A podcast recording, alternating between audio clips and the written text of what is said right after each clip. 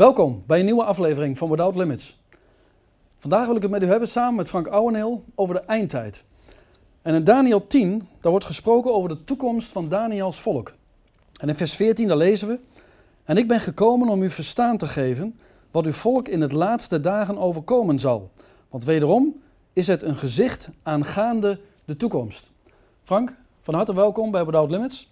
Als we aan de eindtijd denken, dan denk ik gelijk aan de vraag: wat is nou eigenlijk de eindtijd? Ja, dat is een goede vraag, want uh, daar is veel misverstand over. Het is ook een beetje een, uh, een, een, onderwerp wat actueel is. Maar als je de antwoord wil hebben op de vraag wat is de eindtijd, dan ligt het eraan aan wie het vraagt. Um, ik heb al eens vaker gezegd, de amusements- en de filmindustrie hebben het begrip eindtijd ook ontdekt. En dan bedoelen ze de aarde vergaat. Alles vergaat, alles ploft in elkaar.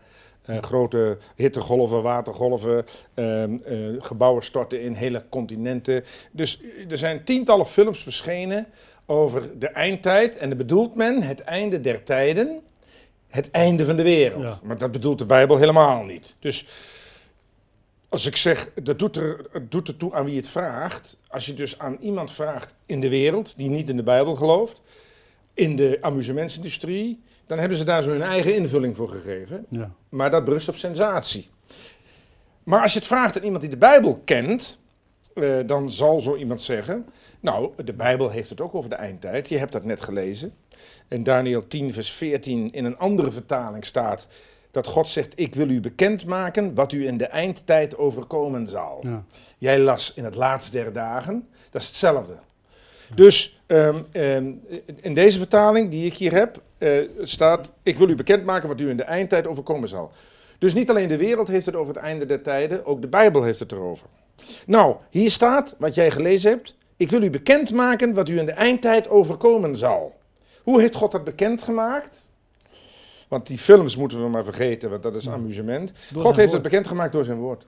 Ja. Er staat in 1 Korinthe 10, vers 11: Het is opgetekend ter waarschuwing voor ons die in de eindtijd leven. Dus God heeft kennelijk in de Bijbel speciaal een plekje gereserveerd om uh, ons uh, informatie te geven hoe we ons hebben op te stellen in de eindtijd. Maar nou is de vraag: wat is de eindtijd volgens de Bijbel? Ja. Nou, dat is niet helemaal met wiskundige precisie te zeggen. Maar laten we het voor het gemak zeggen: het is de tijd tussen vandaag en de wederkomst van Jezus Christus. Want de Bijbel en ook de christenen verwachten dat Jezus Christus uh, spoedig komt. En de eindtijd is de periode tussen nu, laten we dat maar even zo zeggen, en zijn terugkomst. Waarom is zijn terugkomst belangrijk? Omdat de Bijbel leert dat de wederkomst van Jezus is een, wordt een mijlpaal in de wereldgebeurtenis. En waarom? Omdat eh, dan gaan er een heleboel dingen gebeuren. Jezus heeft drie keer de hemel verlaten. Eerst denken we met kerstmis, dat hebben we pas achter de rug. Dat hij kwam uh, om het zondeprobleem op te lossen in Bethlehem. De tweede keer zal hij de hemel verlaten om allen die in hem geloven op te halen. Dat is zijn wederkomst. De derde keer zal hij de hemel verlaten om een duizendjarig vrederijk op te richten. Nou, die tweede keer dat hij komt om allen die in hem geloven op te halen, dat kan elk moment gebeuren. En dat is de opname van de gemeente? Ja, dat wordt wel wel genoemd. Ja. En is dat zijn tweede komst? Ja. Zo noem je dat? Nee, ja, dat is ook geen Bijbelse uitdrukking. Eigenlijk is dat zijn eerste komst. De tweede komst is de komst, daar hebben we het al eens eerder over gehad, op de Olijfberg. Dus als hij zijn gemeente komt halen, komt hij niet op aarde. Daarom zeg ik ook dat hij de hemel heeft verlaten. Dan komt hij op de wolken en de gemeente gaat hem tegemoet.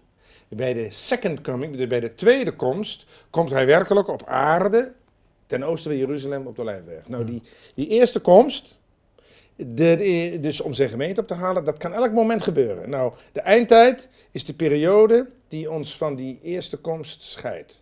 En, en, en, en, dat gaat, en die eindtijd duurt dus nog maar heel kort. Dus als Jezus, uh, stel je voor dat dit wordt uitgezonden op, op woensdag, en Jezus komt zaterdag, dan duurt de eindtijd nog een paar dagen. Ja. Nou, um, maar, dat gaat vlug gebeuren. Ja, dat dus de eindtijd is een periode tot aan die komst dat hij de gemeente komt ophalen. Maar jij zegt dat dat gaat vlug gebeuren. Maar hoe weten we dat dat vlug gaat gebeuren? Um, heel simpel. Um, Allereerst eh, zegt de Bijbel dat. De Bijbel zegt ergens in Hebreeën 10 nog een korte, Hebreeën 10 vers 37, nog een korte, korte tijd en hij die komt zal er zijn en niet op zich laten wachten. Korte, korte tijd. Daar staat dus een onbepaalde periode. Daar staat geen datum. Er zijn hoop mensen die denken dat ze dat weten. Hè? Jezus komt terug op 23 april. Maar de Bijbel zegt niemand De Bijbel weet zegt, nog niemand weet dat. Ja. De, Ja, maar, de, maar Hebreeën 10 zegt nog een korte, korte tijd. En dan komt de Heer Jezus terug. Maar, Dus al die mensen die een datum noemen, die, eh, dat is fantasie. Eh, want het enige wat de Bijbel zegt, eh, dat het heel vlug is. En de tweede, zegt de Heer Jezus, er gebeuren bepaalde tekenen waaraan je kunt zien dat hij spoedig terugkomt. En eh, dus dat ik spoedig terugkom. Dus als, als wij zeggen hij komt spoedig, dan is dat omdat de Bijbel dat zegt. De Heer Jezus zegt ook in, in openbaring, zie ik kom spoedig. Maar dan weet je nooit wanneer dat zal zijn. Ja. maar dezelfde Bijbel noemt ook tekenen waaraan we kunnen zien dat hij spoedig terugkomt. da- daar wil ik het eigenlijk straks even over hebben. Ja. Ehm, ik wil eigenlijk eerst even de vraag stellen: waarom is het belangrijk hè, om te leven in de verwachting dat Jezus spoedig komt? Want daar spreekt de Bijbel volgens vraag. mij ook over. Ja, daar is een belangrijke vraag, want daarom is het onderwerp de eindtijd ook zo belangrijk. Je zou kunnen zeggen, de onderwerp de eindtijd is toch niet belangrijk? Ja, want ehm, als je eh, beseft dat de eindtijd kort duurt, als je beseft dat Jezus elk moment kan terugkomen, dan ga je heel secuur met je tijd om. Ja. Dus het onderwerp eindtijd is belangrijk. En dan word je actief. Juist, dan word je te actief op allerlei fronten. Stel je voor eh, weer, deze, stel je voor, dit wordt uitgezonden op woensdag en Jezus komt zaterdag. Stel je voor dat wij dat zouden weten. Ja. Wat zouden we gaan doen eh, die, die, die drie dagen? Laten we maar zeggen drie dagen. Dan zou je eens gaan zitten en ga je, hoe ga ik deze drie dagen tot aan Jezus komst, dit laatste stukje van de eindtijd, hoe ga ik dat besteden? Ik zou me meer gaan richten op Jezus, want ik zal hem zaterdag zien. Ja. Ik ga mij meer focussen op de Bijbel. Misschien neem ik wel vrij. Misschien zeg ik, nou, de Heer is op zaterdag. Ik ga die drie dagen heel bijzonder goed besteden. Ik ga me intensief bezighouden met, met hem die ik straks zal zien, met de Bijbel. En ik ga het ook nog even vlug in orde maken met die broeder of zuster met wie ik al drie jaar overhoop lig. Laat ik dat maar even doen, want straks in het vaderhuis moet ik naast hem zitten. En het vierde, ik ga mijn hele straat langs. Jezus komt zaterdag. En als, en als hij komt, is het te laat. En ik zou een lijstje maken van alle mensen met wie ik nog niet over Jezus heb gesproken. Ehm, dus het leven in de verwachting van de spoedige komst van Jezus is voor mijn christelijk leven is, is, is maatgevend. Als ik denk dat het nog 30 jaar duurt, dan word je, dan word je toch een beetje gezapig en ach, het zal wel. eh. Dus de Bijbel leert dat het heel belangrijk is om te leven in de verwachting van de komst van Jezus. Titus, Paulus zegt tegen Titus, verwachtende de verschijning van Jezus. Paulus zegt in 1 Thessalonicense, gij hebt u van de afgoden tot God bekeerd, niet alleen om God te dienen, maar en zijn zoon uit de hemel te verwachten. Ja. Dus Paulus zegt, je moet actief Jezus verwachten, want dan ga je namelijk secuurder met je tijd om. En hoe korter die tijd duurt, hoe, hoe, hoe, hoe secuurder je met je tijd omgaat. En daarom is het belangrijk om te beseffen dat de eindtijd, dus het moment tot aan de komst van de Jezus, dat dat nog maar kort is. Nou, dat kunnen we zien aan tekenen om ons heen. Ja. En de Bijbel zegt ook hè, dat allen die hem verwachten, dus die hem verwachten, worden niet beschaamd. Precies. Heeft dat een speciale reden? Nou, dat wil zeggen, ja, dat, is, dat wil zeggen, zij die verwachten dat de Heer Jezus spoedig komt, die zullen ook ontdekken dat dat spoedig gaat gebeuren. Ja. Die christenen die jij nou noemt, die dus eh, niet beschaamd worden, die lezen heel anders hun krant. Die kijken heel anders naar het journaal. Want die zien allerlei dingen om zich heen gebeuren die ze herkennen uit de Bijbel. Hé, hey, dat en dat is gebeurd. Dat heeft de Bijbel gezegd als teken dat Jezus spoedig komt. U weet, wij hebben elk jaar die studie over de eindtijd, licht van de Bijbel over de huidige ontwikkelingen in de wereld. En Deze DVD is pas weer uitgekomen eh, met alle gebeurtenissen over 2012 tekenen die hebben plaatsgevonden waaraan wij kunnen zien dat Jezus spoedig Ja. terugkomt. Ja, voordat we het erover gaan hebben, jij zei net hè, dat, eh, dat mensen al, al een een tijdje roepen, Jezus komt spoedig. Nou hoor je dat eigenlijk al tientallen jaren. Maar waarom moeten we hè, die waarheid non-stop serieus blijven nemen? Ja, dat is goed dat je het zegt. Een hoop mensen zeggen van nou, Jezus komt spoedig. En ook waarschijnlijk de oudere kijkers. Jezus komt spoedig, dat hoor ik al 50 jaar. Ja. Ja, dat is waar. Mijn grootvader, die zette mij op schoot. En die zei Frankje, want vroeger heette ik Frankje. Hij zegt, eh, Jezus komt spoedig. Want wees levende verwachting van de spoedige komst van Jezus. was een heel klein jongetje. Eh, mijn vader, oude, mijn oude vader ook, Jezus komt spoedig. Alleen, zij hadden nog wel wat vragen. In hun tijd moesten er nog allerlei dingen gebeuren. Ehm, en, en mijn grootvader begreep ook niet precies eh, hoe dat allemaal zou kunnen. Eh, hij zegt, hoe kan dat nou? Straks liggen er in Jeruzalem liggen twee getuigen. Ja. En, en, en, en daar staat er, de, de hele wereld zal ze zien, tweeënhalve dag. Ja. En toen zei hij wel eens, toen ik wat ouder werd, dat, dat, dat kan toch niet? Nou ja, dat is in 2012 en 2013. Snappen wij dat? Met als- CNN. ja, met CNN, met satellieten. Als, er- als, als er morgen een aanslag is in, in Egypte, dan weet de wereld dat binnen 30 seconden. Wat hij ook niet begreep, want ik heb er veel met mijn opa over gehad, is bijvoorbeeld dat hij zei dat Jezus zegt: Gij zult horen van oorlogen en van geruchten van oorlogen. Nou, hij zei dat tegen mij. Hij zei: De oorlog in Korea, die was in, in de 50 jaren, die was al een half jaar aan de gang. Toen wist de wereld het pas.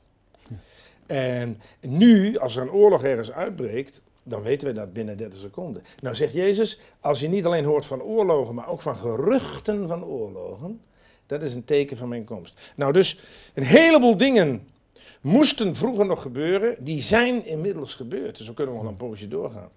Alleen mijn vader en mijn grootvader bleven leven in de verwachting van de spoedige komst van de Heer Jezus. Maar dat begrip eindtijd, dat, dat, dat leefde nog niet zo, want er moesten nog te veel dingen gebeuren. Ja. Maar ik ging, gisteren had ik mijn broer Hans op bezoek. En toen gingen we eens na waar, eh, de lezingen die mijn vader hield, want we hebben dat van geen vreemde. En die, die had een heel boek met, met agenda's waarin hij eh, noteerde waar hij allemaal lezingen hield. Ach, 1952.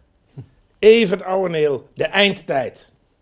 Hij hield lezingen op de dunne bierkade in Den Haag. Zaalvol.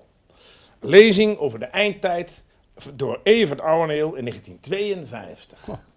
Geweldig. Dus toen sprak hij over de tekenen. Alleen ja, nu is het in 2012, 2013. Nu komt dat wel heel dichtbij, want er is haast geen, haast geen eindtijdteken, ik ben voorzichtig, die nog niet gebeurd is. Hmm. Eh, het is nu echt wel, Jezus komt, elk, Spoedig. kan elk moment komen. Ja, we hebben het over die tekenen gehad. Kun je eens wat tekenen noemen die duidelijk aangeven dat wij in de laatste dagen in de eindtijd leven? Ja, eh, ik heb ze hier op de DVD, die u dus kunt bestellen op frankouweneel.nl. Heb ik er achterop wat geschreven. Maar we moeten nooit vergeten, bij- met name Syrië. Ehm, Syrië wordt in de Bijbel tientallen malen genoemd. Ook ontwikkelingen die zich daar zouden voordoen. Die hebben zich niet voorgedaan vijf jaar geleden. Die doen zich nu voor. De Bijbel spreekt over heel veel tekenen die gebeuren rond de rivier de Eufraat. Wij denken dan altijd aan Irak. Maar de Eufraat stroomt van Irak door Syrië naar Turkije. Nou, die landen Syr- eh, Irak en Iran zijn natuurlijk al genoeg in het nieuws geweest. En heel veel eindtijdgebeurtenissen leert de Bijbel, vooral in openbaringen, die spelen zich af rondom de rivier de Eufraat. Dat is een buitengewoon bijzondere ontwikkeling. Dan de economie natuurlijk. Wat ik heel bijzonder wil noemen is internet. Er is nog nooit zoveel gehackt als in 2012. Het is mogelijk, er is bijna niemand die meer een privéleven heeft. Want eh, ik heb wel eens begrepen dat als je e-mailt, kijkt 98% over je schouder mee. Jongelui die kunnen, als ze willen, in de computer van iedereen komen. Dat is een heel belangrijk teken, want de antichrist zal direct na de komst van de Jezus macht hebben over de hele wereld. Openbaring 13. Mijn opa begreep dat niet. Hoe kan die man nou macht hebben? Ja. Hij heeft geen kernwapens, hij heeft geen wapens. Nee, opa, hij leeft niet meer natuurlijk. Maar in 2012 en 2013 kun je met Google Earth en met internet in elke achtertuin kijken. Straks zit de antichrist achter een bureau en, eh, en hij heeft de hele- manipuleert de hele wereld. Nu wordt de wereld gemanipuleerd door een stel jongens die heel veel verstand hebben van internet. En, en dat zijn voortekenen van wat de antichrist straks na de komst van de Jezus zal gaan doen. Dus dan komt eigenlijk de totale controle. Zo Juist. zou je dat kunnen zien. Dan natuurlijk de ontwikkeling in Israël. eh, de, eh, de, de ontwikkelingen ehm, die leiden naar een derde wereldoorlog. Nou, zo kunnen we een poosje doorgaan. Wat heel weinig mensen weten, en waar deze DVD ook over gaat, dat zijn de Noordpoolspanningen. Daar worden op dit moment op, op de, over, gevochten om de Noordpool, want daar zit ongelooflijk veel olie. China claimt dat, Rusland claimt dat. En, en, Amerika claimt dat. En daar doen zich allerlei spanningen voor. Ik noem hier de benoeming van de nieuwe president in Egypte. En een vertegenwoordiger van de moslimbroederschap. Ja. Wat denken we van de vijanden als drones, vliegtuigen onbemand? Wat denkt u wat straks de antichrist zal gaan doen als iemand hem niet bevalt? De Bijbel leert, zodra de Heer Jezus gekomen is, zodra hij gekomen is, staat de antichrist op. Ja. Die antichrist Zegt de openbaring 13, zoals ik al zei, heeft de hele wereld in zijn macht. Dat begrip onze ouders niet. Wel nu, er gebeuren op dit moment dingen die dat allemaal aan het mogelijk maken zijn. Dat betekent dat de Jezus gauw komt. Ja. Die antichrist heeft straks daar een computer om in jouw tuin en in jouw huiskamer te kijken. En daar een computer om uh, tientallen onbemande vliegtuigen door deze wereld te sturen.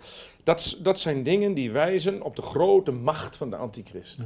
En de voortekenen van zijn macht, die, die, die vliegen om ons heen. Dat is ook een teken dat Jezus spoedig komt. En dan nog maar te zwijgen over ja, de ontwikkelingen in China, Egypte, Iran, Israël, Rusland, Syrië, Turkije, rondom de Perzische Golf. In Afghanistan uh, worden biometriewapens gebruikt. In, zijn in 2012 gebruikt. Die letterlijk in openbaring 13 worden beschreven. Kortom, we kunnen uren doorgaan. Er zijn ongelooflijk veel dingen gebeurd in 2012. Het spitst zich steeds verder toe waarom we kunnen zien dat de Heer Jezus spoedig komt. Gebeurtenissen die we in alle kranten hebben kunnen lezen. Dan nu, ik heb ze op deze DVD op een rijtje gezet en vergeleken met de Bijbel. Ja. En zodat iedereen die dat ziet zegt, dat de Heer Jezus komt spoedig. En hoe moeten wij daar als christenen op reageren? Op die thema's eindtijd en toekomst. Want ik kan me voorstellen als je dit allemaal vertelt, dat er toch mensen zijn, misschien door gebrek aan kennis, dat zou kunnen, Hè, uh, maar dat ze toch angst hebben voor al deze dingen die gebeuren. Want eindtijdprediking is ook steeds populairder aan het worden. En dat is ook niet voor niets. Ja, populairder, maar er zijn ook ongelooflijk veel christenen en, en kerken en denominaties die een ontzettend hekel aan het onderwerp hebben. Maar is dat omdat ze angst hebben? Uh, ja, misschien wel een struisvogelpolitiek. Van, uh, ik, ik hou me er niet mee bezig. Zeker in Nederland, waar veel welvaart is. Uh, men heeft het liever niet over de komst van Jezus. Dat spijt me. Maar de Bijbel zegt duidelijk: wees nuchter en waakzaam. Ja, ja, dat, ja maar goed, er staat wel meer in de Bijbel wat, wat veel christenen aan, aan hun laars lappen natuurlijk. Maar um, het onderwerp eindtijd, dat leeft in een heleboel kringen en geloofsgemeenschappen niet. Sterker nog, uh, er heerst zelfs een aversie tegen. En anderzijds zijn er zelfs uh, kerkgenootschappen waar het de predikant wordt verboden om het onderwerp überhaupt aan te raken. Oh. Dus het is enerzijds heel erg populair, met alle kwalijke gevolgen van dien. En anderzijds is, wordt het doodgezwegen. En dat is jammer, want of je nou actief over nadenkt of het doodzwijgt, Jezus komt spoedig. Ja. en, uh, en, de, en, en, Jezus zegt, let op de tekenen, daarin kun je het zien. Had de Heer ook niet hoeven zeggen. De Heer had ook kunnen zeggen, weet je wat, leef erom door, um, ik kom vanzelf en maak je maar geen zorgen. Maar nee, de Heer Jezus heeft extra gezegd, luister eens, er zullen tekenen gebeuren in de wereld waarin je kunt zien dat ik vlug kom. Kijk daarnaar. Nou, dan moet je dus niet je hoofd in het zand steken. Maar hij zegt ook, ik kom als een dief in de nacht. Wat wordt daar dan mee bedoeld? Um, dat, dat, ja, maar dan gaat het over zijn tweede komst. Dat is het vervelende. Het onderwerp, dat is, uh, daarom is er zoveel verwarring over. Uh, ook of christenen al of niet door de grote verdrukking moeten gaan. Dat bekende hete hangijzer, hebben we het al eerder over gehad. Er zijn twee komsten. En de eerste komst is op de wolken om de gemeente op te nemen. En dat is niet als een dief in de nacht. En de tweede komst is op de Olijfberg. En dat zal zijn als een dief in de nacht, want dat kan niemand voorspellen. En, ehm, en, en, en, dus we moeten goed die twee komsten onderscheiden. De eindtijd is dus de periode tot aan zijn eerste komst om de gemeente op te halen. Maar de Heer Jezus, jouw vraag was, hoe moeten wij reageren op dit thema? Ja. Drie dingen. Allereerst zegt de Heer Jezus, je moet niet bang zijn. Er staat in Lucas 21, bekend gedeelte. Wanneer deze dingen geschieden, richt u op en heft uw hoofden omhoog, want uw verlossing is nabij. Ja. De tweede, en dat noem jij, eh, we moeten waken. Een heleboel christenen slapen hoor. Als je in Nederland in de Noordoostpolder gaat staan en je luistert goed, dan kun je Nederland horen snurken. Al die christenen die lopen te snurken. Die geloven het allemaal wel. En eh, eh, komt het vandaag, niet komt het morgen. Laten wij eten, drinken en vrolijk zijn. Maar Paulus zegt in Romeinen 13: laten we niet vergeten in wat voor tijd wij leven. Het is tijd om wakker te worden. Sta op. Ja. En wij mogen ons erin verblijden dat die eindtijdstudies die we overal houden, ook de dvd's, dat daar niet alleen mensen door tot geloof komen, maar ook christenen wakker worden. Ja. Vorige, keer, vorige week zei iemand tegen mij, meneer Ouweneel, voordat ik op deze avond kwam, sliep ik nog goed. en het derde, dus het eerste is niet bang zijn, het tweede is waakzaam zijn, en het derde is, je moet alert naar die komst uitzien. Je moet er niet tegenop zien, je moet er naar uitzien. Jacobus 5 zegt, oefent en sterkt uw harten, want de komst des Heren is nabij. Dus hoe? Hoe meer ik in de overtuiging leef, het kan elk ogenblik gebeuren, hoe, hoe, hoe, mijn hoe, hoe sterker mijn hart wordt. Petrus zegt in 2 Petrus 3, gij behoort heilig te wandelen, vol verwachting van Jezus' komst. En dat wil zeggen, luister eens, de Heer Jezus komt spoedig. Eh, wees secuur met je tijd en wees secuur met je geestelijk leven. Gij behoort heilig te wandelen. Eh, het zou toch wel geweldig zijn als je die paar, eh, die korte periode tot aan mijn komst, dat de Heer Jezus zegt, dat je waakzaam bent en heilig wandelt. Maar dat zou toch eigenlijk logisch moeten zijn, want je houdt van Jezus, je, je ziet naar hem uit, je wil naar de hemel. Dus dan zou je toch eigenlijk altijd moeten uitzien, juist naar, Ja. die, naar die opname van de gemeente. Ja, dat is een goed, een goed punt. Eh, eh, een, een heleboel christenen die zeggen, ik heb Jezus lief boven alles. Hij is voor mij alles. Maar laat hij nog maar een poosje wegblijven.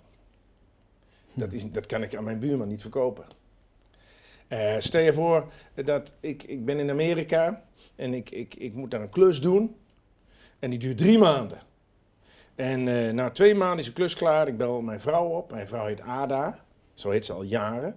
En zij komt, ehm, ik bel haar op, zeg Ada, ik hoef geen drie maanden te blijven, maar twee. Want het is klaar. Ja, dan is ze blij. Stel je voor dat ze dan zegt tegen mij, ja Frank, ik hou ontzettend veel van je hoor. Ik heb de hele huis vol foto's van jou hangen en stickers op de, mijn auto, I love Frank en bla en dit en zo. Maar blijf rustig nog vijf jaar weg. Ja. Stel je voor dat ze dat zou zeggen. Dus enerzijds zeg ik, ik heb je vreselijk lief, lief boven alles. Ik zing de hele dag lieve liederen over mijn lieve Frank. Maar eh, ik kan je hier nog niet gebruiken, want ik moet nog dit doen, ik moet nog dat doen, ik moet nog zus doen. Eh, dat, misschien kan ik dat van haar wel begrijpen, maar dan, wat denk je wat dat voor mij betekent? Daar in, in, in, een, in, een, in een zielige hotelkamer in Chicago, dat mijn vrouw zegt, ik hou van je, maar blijf nog even weg. En Jezus, een hoop christenen zullen zeggen, Jezus, ik hou van hem boven alles. Maar ik moet nog eerst dit, ik moet nog eerst dat. Als je dus, de moraal van het verhaal, als je iemand lief hebt, wil je hem zien. Wat heb je daar nou aan? Wat heb je nou aan een bruiloft waar, waarna de bruidegom in Hongkong gaat wonen en de bruid in Chili? Wat heb je nou aan zo'n, aan zo'n liefdesband? Dus mensen die elkaar lief hebben, willen bij elkaar zijn. De Heer Jezus zegt ook in Johannes 14, ik kom weder opdat gij zijn moogt waar ik ben. Ja. Dat is liefde. Ja. Nou, maar wat, Jezus, die alles gedaan heeft om ons te kopen, die dus bewezen heeft dat hij ons lief heeft, die kan haast niet wachten. Wij zeggen, ja Jezus, ik heb u lief. Oh, ik heb u lief boven alles, boven alles. Eh, maar ik wil eerst nog dit, ik wil eerst nog dat, ik wil eerst nog zus. Ik hoef u voorlopig nog even niet te zien. Dat, dat kan ik een ongelovig mens niet verkopen. En daarom is het onderwerp de eindtijd belangrijk. Want dat houdt mij bij de les. Even kijken, dit teken gebeurt, dat teken. Ah, Jezus komt spoedig. En dat zou ook moeten aanzetten tot evangelisatie, denk ik. Hè? Ja, denk het wel. ja. De, de, de wederkomst van Jezus wordt in het Nieuwe Testament meer dan 300 keer genoemd. Misschien is het in het Nieuwe Testament van de Bijbel wel het meest genoemde onderwerp. De, de terugkomst van Jezus. Daarom zijn die tekenen zo belangrijk. Kennelijk vindt de Bijbel het een heel belangrijk onderwerp. Om precies te zijn, 318 keer wordt in het Nieuwe Testament verwezen naar Jezus' komst. En een heleboel christenen hebben het er nooit over. Het is misschien wel een van de meest ondergesneeuwde onderwerpen in de christenheid. Ja. Daarom is de eindtijd zo'n belangrijk onderwerp. Want dat, be- dat, be- dat bepaalt ons bij het feit dat hij heel spoedig komt. Ik heb nog een paar eh, onderwerpen die eh, in het afgelopen jaar zijn gebeurd en die heel belangrijk zijn. Eh, dat, is niet al, dat zijn de ontwikkelingen rondom Israël. Ik heb daarover gesproken in 2011. Maar ehm, je hoort van die landen niks meer. Je hoort niks meer van Tunesië, je hoort niks meer van Libië, nauwelijks. Je hoort alleen nog van Egypte, je hoort van Syrië, je hoort van Israël, je hoort van Iran, Irak en Turkije. En dat zijn nou ook precies die landen waarvan de Bijbel zegt die in de eindtijd een cruciale rol spelen. Ja.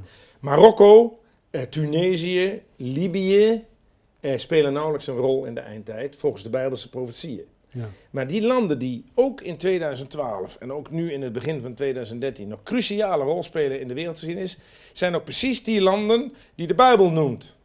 Met name dus, zoals ik al zei, de landen eh, van de Eufraat. Ja. Er staat ergens in openbaring dat, eh, dat, dat er vier engelen zullen staan bij de hoeken van de Eufraat. Hmm. Eh, de, de, dus de kijkers moeten maar eens kijken in de krant, in de, in de, in de Bijbel, in de concordantie, hoe vaak in het Nieuwe Testament over de Eufraat wordt gesproken in relatie tot de eindtijd. Maar die Eufraat loopt precies door die landen die de afgelopen maanden het meest in het nieuws zijn geweest. Nou, zo kunnen we een poosje doorgaan. En de Bijbel zegt ook hè, dat die Eufraat in de eindtijd zal opdrogen. Hè? Ja. Is dat omdat daar een heel leger doorheen zal gaan uiteindelijk? Ja, ja, ja. ehm, eh, daar heb ik het in- in- over gehad in de eindtijdstudie van 2006, geloof ik. Eh, dat ehm, dat de, de, de koningen van de opgang der zon, Dat zijn de Chinezen. hè? ja, die komen met, eh, met een grote snelheid in de richting van Israël. En misschien wel over land. En, en de rivier de Eufraat zal opdrogen. Dan kunnen ze er dwars doorheen. En zo zullen ze oprukken naar Israël. En, en, maar de rivier Eufraat is al bijna droog. Dit is een, een van de rivieren die het hardst aan het opdrogen is. En dat is ook een, een bijzondere ontwikkeling in de Bijbelse eindtijdvoorspellingen.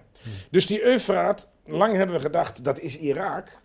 Maar ik heb eigenlijk nog heel kort geleden ontdekt waar die Eufraat allemaal doorheen loopt. En, en dan kom je in precies die landen eh, die de Bijbel noemt. Dus dat zijn alle landen die, die aansluiten aan de Eufraat. Ja. Ja. Ja. dus, dus de Bijbel noemt natuurlijk Israël en Egypte als twee belangrijke eh, landen. Maar de Bijbel noemt ook de landen van de Eufraat. Nou, Syrië was drie, vier jaar geleden nauwelijks in het nieuws. Ja. Egypte ook niet. Nu wel. Het zijn precies die landen. En dan hebben we het nog even niet over Iran. Want dit- dat komt eigenlijk elk jaar het nieuws. Eh, Ook de relatie tussen Israël en Iran. Eh, Dat, je ziet dat, dat, dat, dat, dat vuurtje dat gloeit steeds harder. Dat gaat naar een climax. Ja, dat gaat zeker naar een climax. Ja. Dus als wij om ons heen kijken in de wereld en, eh, en de, de gebeurtenissen, we houden de Bijbel naast, dan komen we met een één conclusie, Jezus komt spoedig.